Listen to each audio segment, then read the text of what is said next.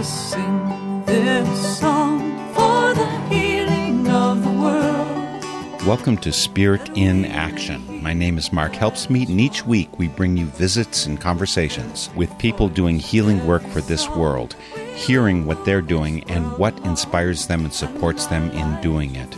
Welcome to Spirit in Action. Our guest today for Spirit in Action is Haley Hathaway, and she is one of the thousand plus crowd of Quakers spending a week at the University of Toledo, Ohio, as part of the Friends General Conference gathering, an annual extravaganza which I attend yearly. I noticed in the advance schedule that Haley was scheduled to speak at a session sponsored by Quaker Earth Care Witness, for which she is the publications coordinator. So I checked out her background, including her experience living in a few different intentional communities, and the six years she spent in Mexico City working with Casa de los Amigos. Haley is passionate about ecology, economy, and faith, and she's embraced simplicity and radical sharing in communal living, all elements to effectively working toward world healing, in my opinion. Before we talk to Haley Hathaway, I'd like to get you warmed up with a bit of music, a song about community, the kind of living together, helping each other, really having each other's backs, the kind of living Haley has adopted. So we're going to listen to Circle of Friends, performed by a former Song of Soul guest of mine, Susan Grace. Here's to Community and a Circle of Friends, then on to Haley Hathaway. Circle of friends, circle of friends, hand to hand and heart to heart. Good friends always make up the right part, stretching around this land, hearts to hand in the circle of friends. Circle of friends. The way that I see this land is just like a homemade quilt. People like different fabrics sewn together with love and goodwill. Different kinds of fabric, some are old and some are new. Each with their heartfelt stories, or there's a place in it just for you in the circle of friends. Circle of friends. Hand to hand and heart to heart. Good friends always make up the right part, stretching around this land, hearts to hand in the circle of friends. Circle of friends. Sometimes this world is lonely, and there seems no place to turn. This life is never easy, for there are lessons to be learned. The road may be rough and rocky, and there are mountains to be climbed. But if we reach out to one another, oh, the sun will surely shine in the circle of friends. Circle of friends. Hand to hand and heart to heart. Good friends always make up the right part, stretching around this land, hearts to hand in the circle of friends. Circle of friends. Oh, we are a nation of people consumed by having things. But the greatest treasures that we hold are the things that cannot be seen. For in our hearts and souls lies a seed that can be sown. We are here to love one another, and in loving we are whole in the circle of friends. Circle of friends. Hand to hand and heart to heart. Good friends always make up the right part, stretching around this land, hearts to hand in the circle of friends. Circle of friends. In the circle of friends. Circle of friends. In the circle of friends. Haley, thank you so much for joining me for Spirit in Action. It's a pleasure. Hello. I'm tempted to try and go right through your entire resume. You're a young person compared to me. I mean, I'm 64. It looks to me like you're at the beginning, and yet your resume feels to me very impressive. Particularly, I think your efforts with community. When I turned 50, a little bit after that, I became very interested in what I was going to do when I grew up. So I did some searching. I visited a number of intentional communities to try and see if that's where I belonged. When did you start looking to live in community? I think I was first inspired by Dorothy Day and the Catholic Workers, which I found out about in college, I think by a fluke. I was studying government, political science, but had grown up Christian, went to a congregational church, and was really interested in finding ways to serve my community. And so Dorothy Day's ideas of radical hospitality inspired me to think differently about how to live, not necessarily the work that I was doing yet, but who I wanted to live with and how. And so I moved to Washington, D.C. right after college and actually started a semi intentional community with some people that I met on Craigslist, uh, which my mom wasn't too happy about, that I was going to live with strangers in a strange city. But that got me on the path to thinking about what it's like to live with people you don't know, people who say to ha- share values. And since then, I've lived in some different communities and I'm continue on that path to think about what intentional living looks like and try to work to, I think, make an impact on my community through the kind of very essence of like who you brushing your teeth next to and, and who you eat your meals with. So you said congregational is part of the background there. There's multiple ways in which we live in our lives in community. One of them is sometimes the religious or spiritual community we're part of. It might be that we're part of a labor union. It might be part of we're, we're part of a neighborhood that has a real feel of community. It can also be our workplace. Sometimes when you're in a university, the university is a primary community for people. So spiritual communities, particularly congregational is one. Were there others? I grew up in the Congregational Church, and when I moved to Washington, D.C., I found the Church of the Savior, which is a small, non hierarchical, progressive, evangelical, ecumenical church that was doing a lot of work rooted in the urban landscape of DC and really fell in love with that community, their way of interacting with the world. And uh, was an active part of the church there for a few years while I lived there. And then I moved to Mexico to work at a Quaker Center for Peace, the Casa de los Amigos. And the Church of the Savior wasn't there. The Quakers were there. And so I embarked on a path of learning more about friends and eventually my own convincement experience brought me to the Quaker faith, not just the Quaker practice. Part of what I'm wondering also is this community that travels with you almost all of us start from a nuclear family, which is a tense kind of community. Has that community traveled with you? I mean, not physically, but are you still rooted there? In my homeland? In your family, in your nuclear family, so to speak. Let me just say, I grew up in a large family, 12 kids, and it felt to me like I left them at a certain point and my community became else what. I recently moved back to New England. I grew up in Connecticut, and one of the reasons that I moved back is to be closer to my family. That I had felt that I had really gone off and embarked in different experiences and, and different worlds and wanted to reconnect to that nuclear family. Uh, so my, my parents live pretty close, my brother lives pretty close, but I do find most of my have spiritual communities and I think probably emotional communities and support communities outside of that structure. You may wonder why I'm asking these questions, and it's part because I think it's part and parcel of how we end up finding who we are to consider where we've been and which roots we choose to maintain, which is a tap root and which is expendable, right? Part of my sense is that our world has become less and less rooted so that the only thing people are rooted in is their job or they're rooted in the house they might own but then they sell that and they move in you know they've got a starter house and they move on. Whereas probably my dad grew up in the house of my grandparents and that stayed in the family for over 60 years there's none of this trading off and so i think for some of us the thirst for community and the thirst for safety and dependability and connection, all those needs which are fundamental to humans, we've lost because we pop here and there. And so you certainly moved a lot of places. That's why I was asking if you still had those roots. Sometimes I talk about my constant tension between commitment and freedom and how I really hold those two pieces, and, and what you're saying speaks to that. I'm also a fan of Wendell Berry.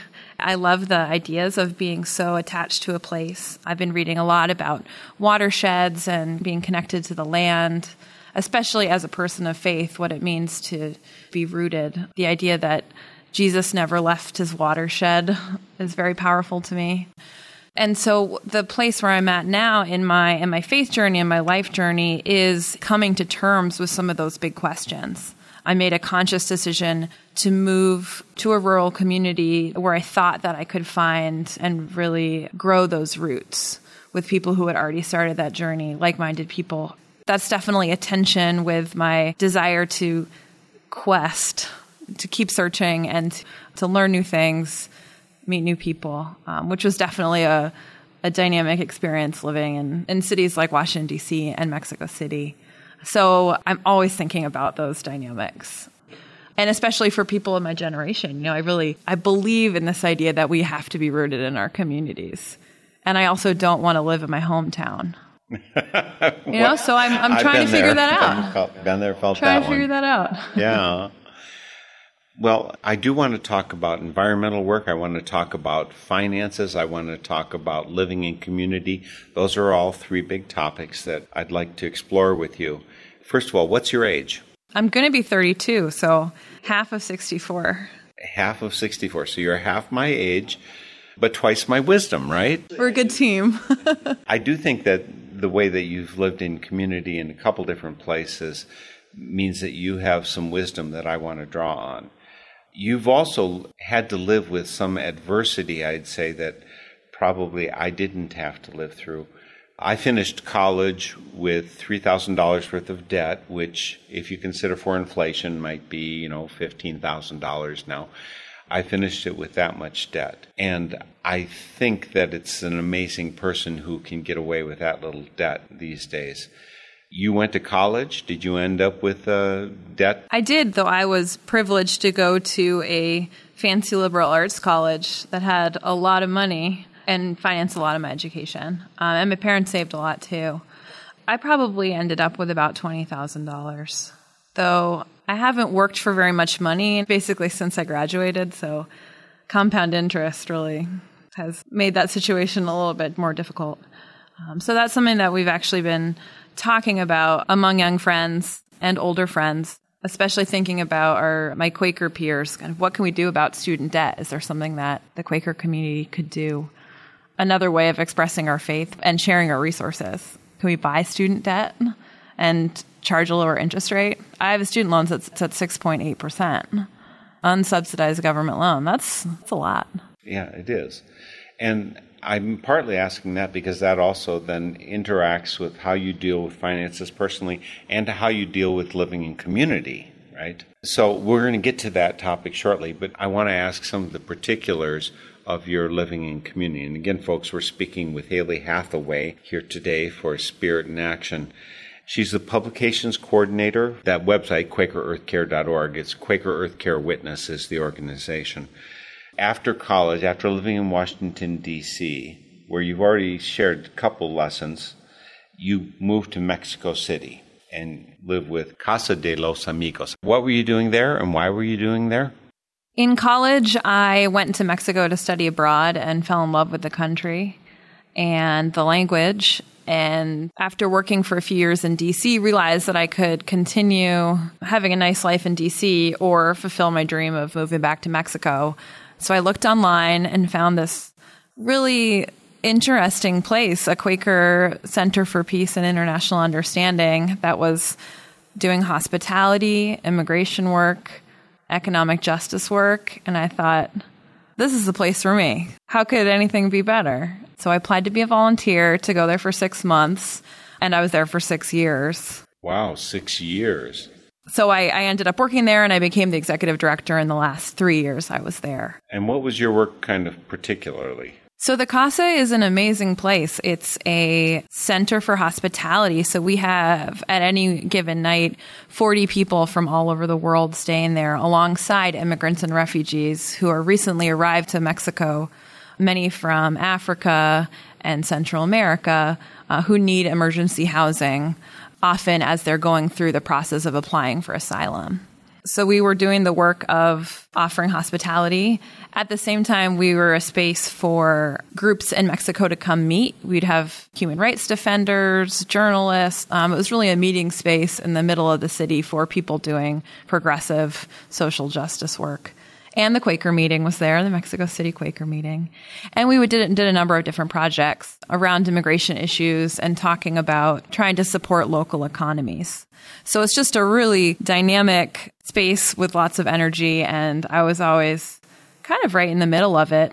The staff and volunteers lived at the Casa too. So I talk about the Casa not only as my workplace, but one of my communities the work you were actually doing, you said it's the work of hospitality. Does that mean you were cooking, cleaning, cleaning toilets, you know, sweeping floors? What were you doing? I'm a really good dishwasher after working at the Casa.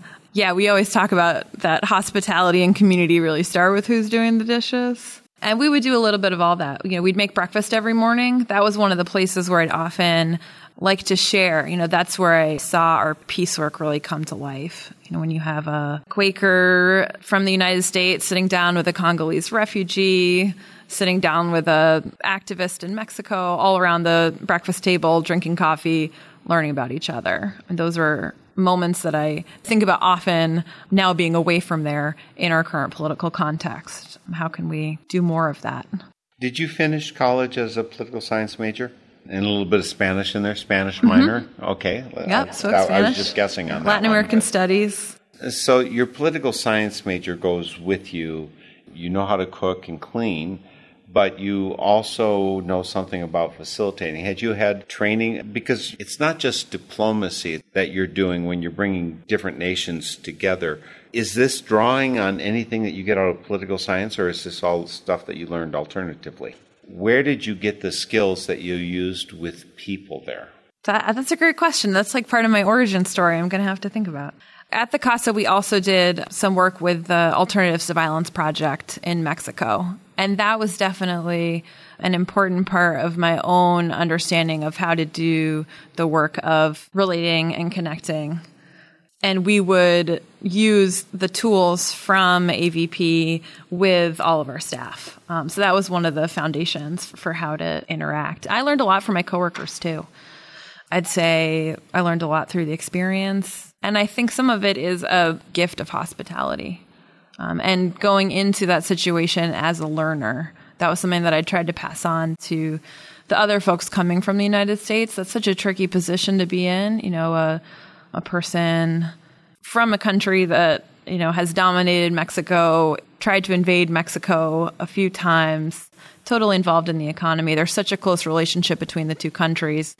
But yet, I can go there and cross the border whenever I want, and that doesn't work the other way. Um, so there's a lot of intentionality that if anyone's going to spend a lot of time there from the United States, we have to really go in being open and that mentality made it a lot easier to do um, any type of relating work with, with anyone from any of the countries we were working with. So you rose from whatever your original six month post was called up to executive director. You've learned avp along the way. You've probably learned quaker processes in general being there. And you felt like it was your community. Was your job your community? I'm trying to sort out because you, you describe it as living in community. Talk about how it was community, if you would. At the Casa, there was a core team of volunteers and staff, and we spent a lot of time together and supported each other in both our personal and professional journeys. As the executive director, I spent a lot of time trying to figure out what felt like a right balance between what needs to be professional, what is personal, what does that look like? And those are questions that I'm still asking, especially in a Quaker context. You know, how to do this work with integrity, how to be a leader with integrity. So when I talk about community, I mean, what I think of in that context was really being support systems, helping each other learn, and the reality that it's hard to hide when you're living in a house in the middle of Mexico City and and need to sit at the reception desk for 4 hours. There's not really anywhere you can go. So there's a way in which, which you know we had to be open and trusting and honest with each other. Had you already been prepared for community before you got to Casa de los Amigos? You can't really prepare for going to the casa because it's unlike any other place, really, I think there is. Living in DC and living in the community that I lived in DC and doing the work that I did in DC, which was in a fast paced environment with a lot of diversity already, I think also also prepared me. So you spent the six years there in Mexico City. Environmentalism is certainly a big part of your life now what I understand about Mexico City, last I checked, and that was probably 10 or 20 years ago, there were some 20 million people in Mexico City. I have to think that in some ways it's an environmental nightmare. Uh, I understand that the water that they've pulled out of the ground has meant that the whole city has been sinking by feet each year. Where'd you get your environmentalism? Was it did it predate going to Mexico City? Well, I'll just start by saying that Mexico City is one of the most unsustainable places in the whole world. It's an amazing place to be, to be thinking about environmental issues and working on because it just inherently shouldn't have as many people as it does. It used to be a lake, and now 30 million people live in it. 30 million. Yeah, in the metropolitan area. I came to environmentalism through social justice work. My lens is is economic more than anything. I, um, you know, I studied government in college and realized that wow, it's really all about money, isn't it? And who has it? And so I I see my work now working on environmental concerns as part of a, of a very important understanding of justice, of social justice, um, and have been really it's been really wonderful to learn more about the word world of environmental concerns, especially as it relates to my faith. Which year did you actually leave from Mexico to come back to DC area? So I left Mexico two years ago and went on a journey around the United States to figure out where I was going to be living. I was interested in trying to live in a rural community and and wanting to find an an intentional community to live in. So I traveled with my partner and we traveled around the country visiting family and friends wondering are there any Quaker communes? and ended up in in New Hampshire where I am now, uh, which is a small co-housing Quaker co-housing community called South of Monadnock. Where does Twin Oaks fit into your history? Part of my journey was to go to Virginia and live at Twin Oaks and do their visitor program for three weeks. Twin Oaks is the oldest, longest running, and I think largest commune in the United States. And that was part of my experiment to understand community better and see what it might like to live there. I found an article by you about that experience in the Friends Journal from back in 2017. I'll have a link to that on the northernspiritradio.org website. Could you say a little bit about your lessons of spending a few weeks there? So, this is a very different community experience than living in Casa de los Amigos. So, what did you learn in those three weeks? Twin Oaks is a really fascinating place, especially um, if you're interested, as I am, in figuring out alternative ways to deal with money and work. Twin Oaks is set up where 100 people live there full time and run two successful businesses as a community, which means that no one has to have a job off the property and everyone has enough to, to live there simply but successfully. And everyone at Twin Oaks works 42 hours a week, and that work includes cleaning, cooking, childcare. So their commitment to equality uh, is expressed through this idea that that your one hour of doing the finances is the same as my one hour of cleaning the bathrooms. And I was very impressed by how well it was run they joke that it was set up by scientists, not hippies, which is why it's been so successful. But the systems in place were so stable that people could come in and out of the commune and, you know, people would leave after a few years, new people would come in and everything would, would, would pretty much work. And I thought that was a really a fascinating model considering a lot of these communities are really set up by kind of charismatic leaders. But one of my big takeaways, kind of thinking about my own journey and why I'm not there now, is that I did miss a spiritual depth there's a way in which everything's really set up, but there's not a lot of, there's no time where the, the whole community comes together. There's a way in which there's this kind of larger shared project, but I was, I was missing what I would say was the spiritual element and a deeper sense of connection. And I think for me, what I'm seeking is to really build something with other people based in yeah, a commitment to a better world. So I wanted to be part of the building, not the kind of just the maintaining. Was their focus at Twin Oaks? Was it on making a better world by living better themselves, maybe, or is it the question of doing work, outward reaching work? And again, you're because you're publications manager for Quaker Earth Care Witness, you're disseminating, you're reaching out. They don't have anything parallel reaching out to the world from Twin Oaks? They have a couple of conferences a year. They have a communities conference, communities gathering, which is really wonderful, and have actually sparked a number of other communities. If you go to Louisa County, Virginia, there are a bunch of intentional communities near Twin Oaks. So people have left over the years and said, this is not quite how we want to do it. Acorn is a community down the street that is much more anarchist in its organization. You know, they said, we don't want to have to work 42 hours. And they figured out a way to make it work basically down the street in a different way. I think that's part of their work now is to really kind of inspire, be the the mom or the dad of intentional communities and then you know the kids get to go out and try it their own way and learn the lessons the hard way i find it really important for me listening to you to hear experience of a younger generation. Now again i turned 18 in 1972 and that's just after you know the 60s happened right? So i was definitely affected by that. The world's changed significantly in that way. College debt goes up, things become very different from your generation. There was a point in the 1970s where the number of business majors and numbers of humanity majors has flipped. So you grew up in a time when young people had very much different forces working on them when they went through college. In terms of community, I loved your description that they see themselves as a community more created by scientists than hippies. Monadnock is there more of a balance between the hippie and the science, or maybe it's all hippie, or what, what's? I, I'm trying to get the flavor of what influence has drawn you. I think the South Monadnock community is a pretty good balance of hippies and scientists.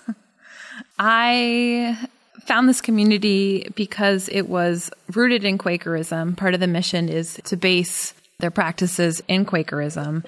And the community is is at a place where it has set up a lot of the legal structures that takes a lot of work and energy. Um, it's, it's done with the legal legal structures and now really is in a growing and discerning phase. So that's really exciting for me to and and I did realize, especially being at Twin Oaks, that I wanted to be part of that process.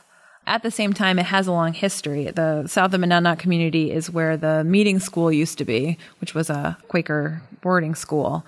Um, so the property is rooted in history, um, and we have a rich community there because of this much longer tradition. So there's a way in which it's kind of speaks to the different balances that I'm looking for of being able to create something, but but have it be rooted in yeah rooted in history one of the qualities that's probably difference between Twin Oaks and the south of Monadnock community is this thing about spirituality. But spirituality is such a difficult world. You actually kill it if you trap it too closely. Would you say that Twin Oaks was not spiritual? I think there were a lot of people there who were spiritual. I think the nature of the community was to not get into that territory in some ways. It's a little bit complicated because another fun fact about Twin Oaks is that their legal status is set up as a religious institution like a monastery. And they actually helped create the United States like IRS tax law because they were sued by the IRS a number of times. And Twin Oaks had to show them that actually, hey, look, we do have a credo you know, these are our, our very strict values, and this is how we're we're living them out. You know, this commitment to egalitarianism. So, and that adds a kind of an interesting twist on the idea of like what is spirituality. To me, it really came to kind of coming together was the thing that I missed. It felt like the energy was was a little bit dispersed. You know, maybe that's my need for a rallying cry. I don't know, but I think that's kind of how I noticed it. A need for a meeting, and in both the Quaker sense and the the other sense. Uh, again, because you're a younger generation, my sense is that more young people these days are used to uh, less physical face to face community. Is that sense, is that what you grew up with? Is that something you have in common or not in common with a lot of other people of your age? I don't think so, actually. I think there's this way in which technology makes us crave that human connection, maybe even more. Or maybe it's the circles that I'm in. I mean, I, I spend time with people who are really interested in you know, and concerned about the future and figuring out kind of what we need to do within the constraints of the things you already mentioned, like overwhelming debt and stagnant minimum wage. Um, you know, it's a real grind.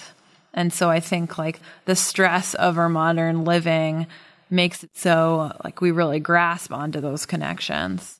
I know a lot of people my age that would do what I what I'm doing if they had less student debt you know, or if they didn't have an obligation to place or a person or a job commitment. We're going to hear more from Haley Hathaway in just a moment, but first I want to remind you you are listening to Spirit in Action. NorthernSpiritRadio.org is the website for Northern Spirit Radio. Our links to our guests, so like you can find links to QuakerEarthCare.org, which is Quaker Earth Care Witnesses website, where Haley Hathaway is the publications manager. I'm also going to have links to the south of monadnock.org website because uh, that's where she's now located. But I'm also going to try and include something pointing you to Twin Oaks community, one of the places in Casa de los Amigos, all of those links and many more are on the website, northernspiritradio.org, as well as those links for all of our guests for the last 13 years. There's place for comments, and we do love two way communication, so post a comment when you visit. When you listen to us talking with Haley, we'd love your feedback there. Also, there's a donate button. This is full time work and it's only supported by your donations, not by government, not by corporations. It's because you, the listener, want to value it. So please support us when you come. Even more important, local media is absolutely crucial.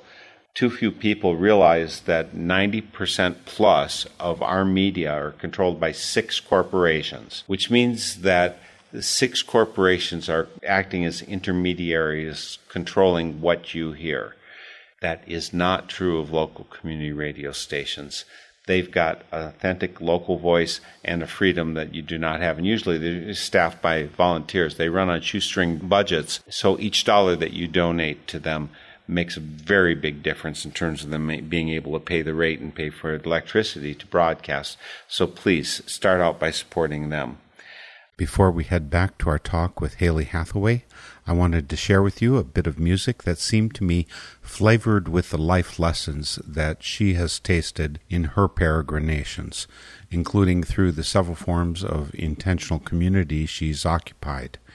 Among them, her six years in Mexico with Casa de los Amigos. The song that jumped to mind for me is Somos el Barco, which a lot of people have done, but I wanted to trundle out a really obscure version. Years ago, I welcomed on Song of the Soul an awesome woman, Sue Krantz, who, among other things, taught at Cambridgeport School, and she nurtured all kinds of songs in her students, then made a cassette of them called Cambridgeport School's Greatest Hits. So here's Sue Krantz and her students singing of working and living together in English and Spanish in a wonderful song called Somos el Barco, We Are the Boat. Then back to Haley Hathaway.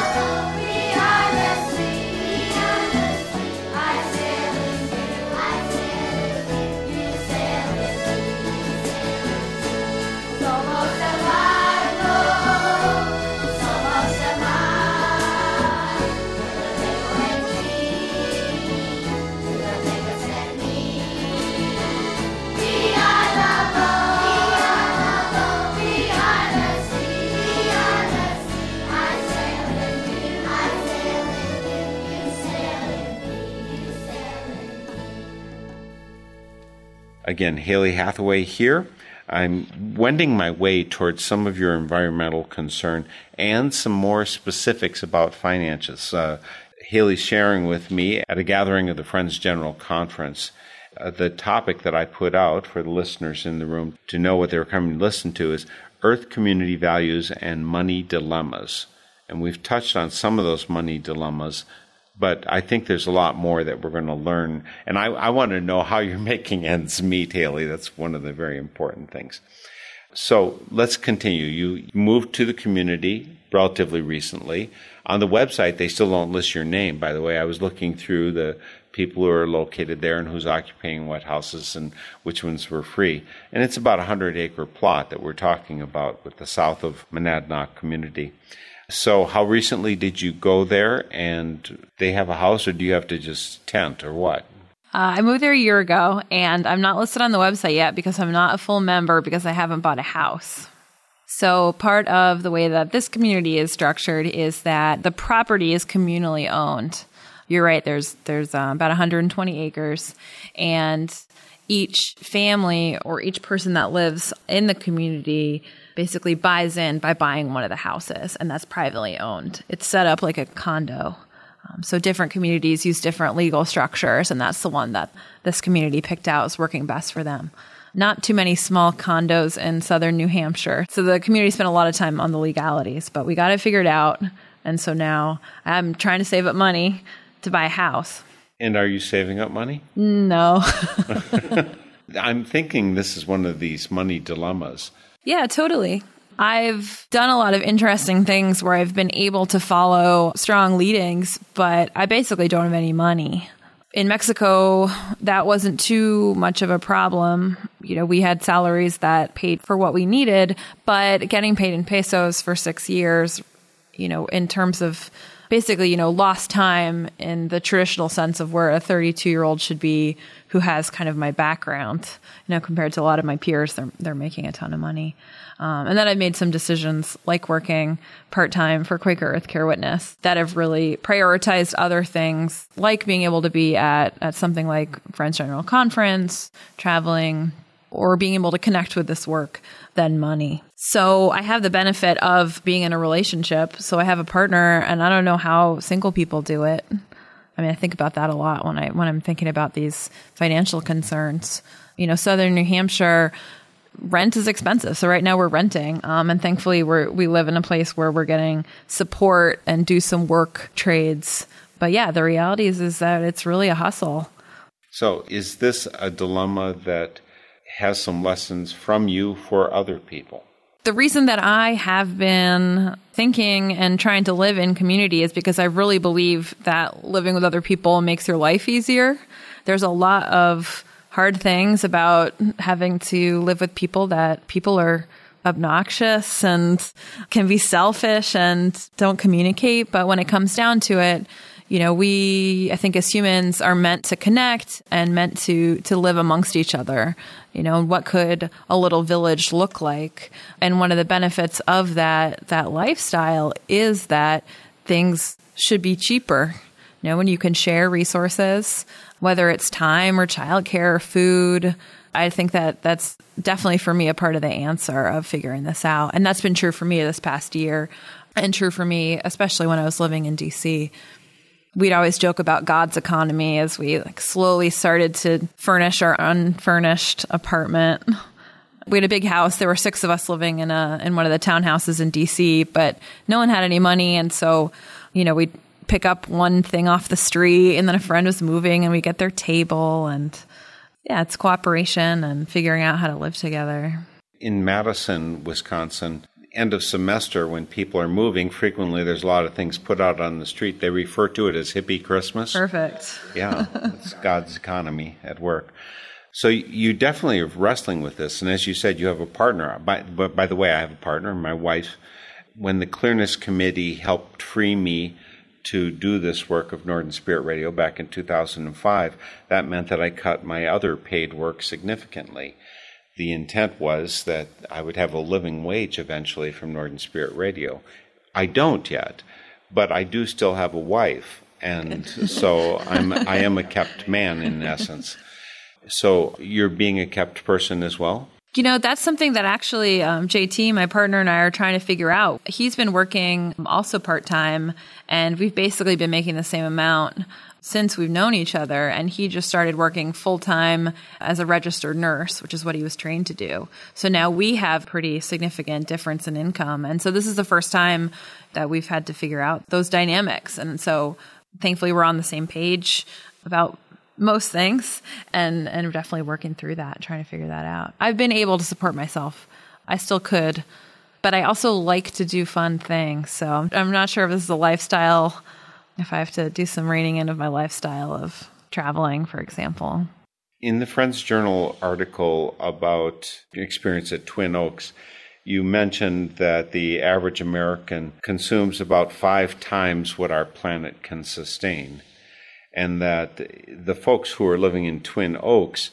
are consuming at survival rate what the earth can supply.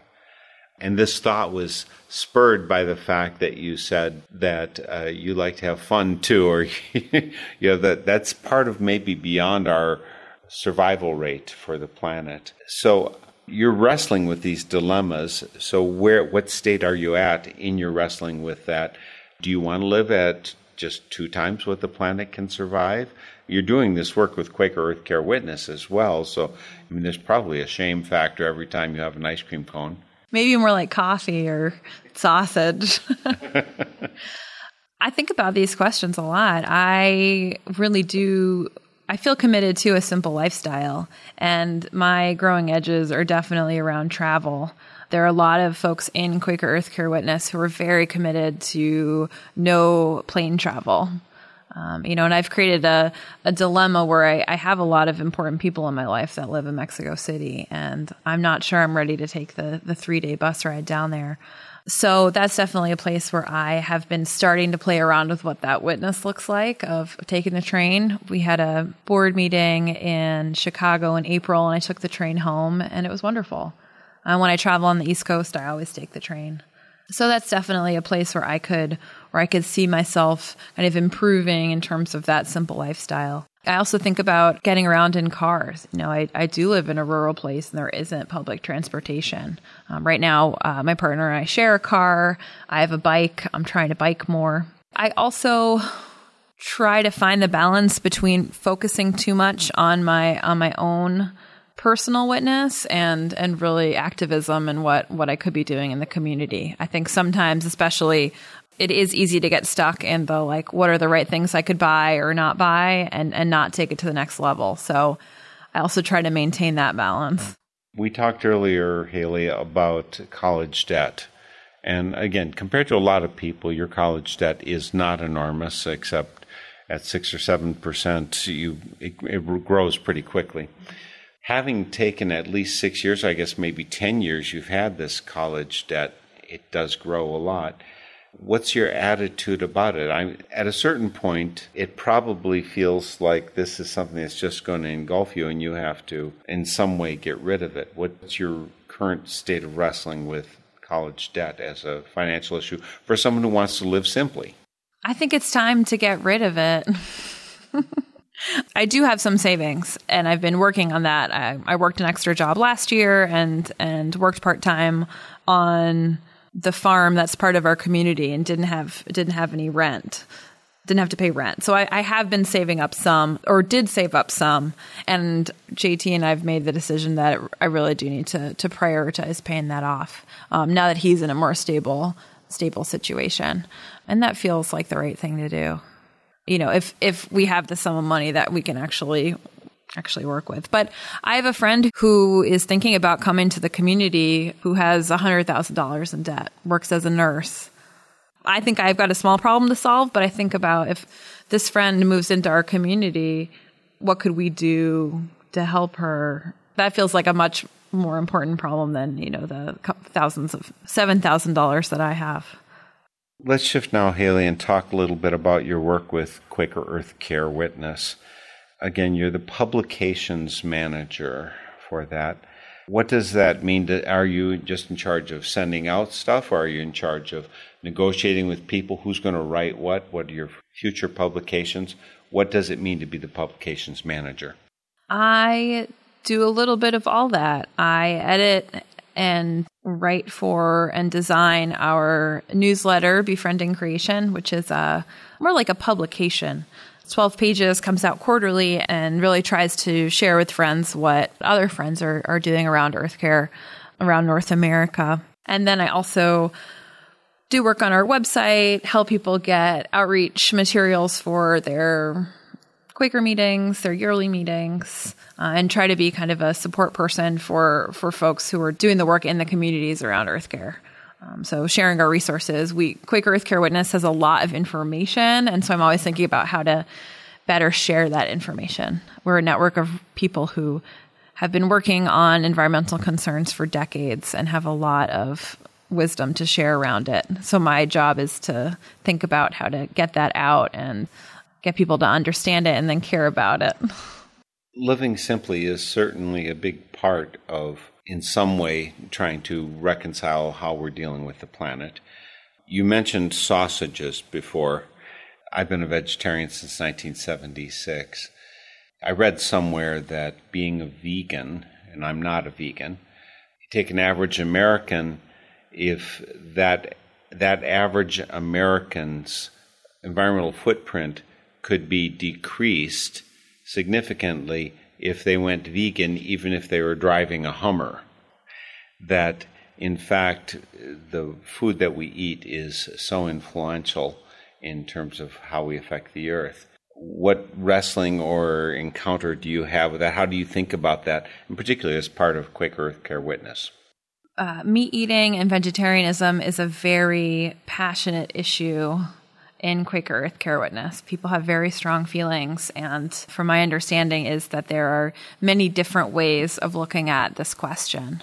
Personally, I am lucky that one of the community businesses at South of Monadnock is a vegetable farm. Um, so I spend a lot of my time with the farmers who are vegan and get to eat food grown across the street and in my backyard um, every day.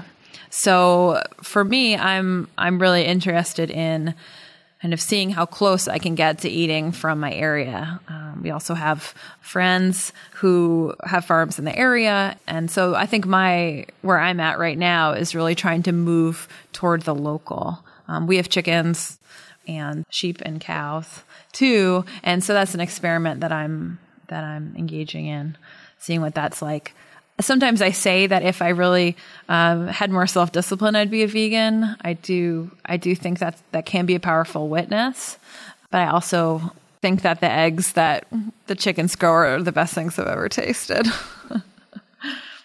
I'm afraid that's why I'm not a vegan too. that uh, the fact that we do have chickens and that I come from the dairy state. I mean, it's I give it up. That's like being unpatriotic, and I probably should go to jail for that or something. I don't know. Anyway, tell me a little bit more about what Quaker Earth Care Witness is doing. Since you're editing the newsletter, you're bringing these strands together. Could you share a little bit more of where the cutting edge is with respect to that? In general, the place where I am most excited about right now at Quaker Earth Care Witness is finding new ways to give hope and kind of a spiritual grounding to Quakers around climate change. I find myself so easily being able to move into that place of despair, especially if I'm reading the news too much. And I've realized that it's not enough for me to do the activist work or kind of work on the justice piece, but I need to be really strong in my spiritual grounding.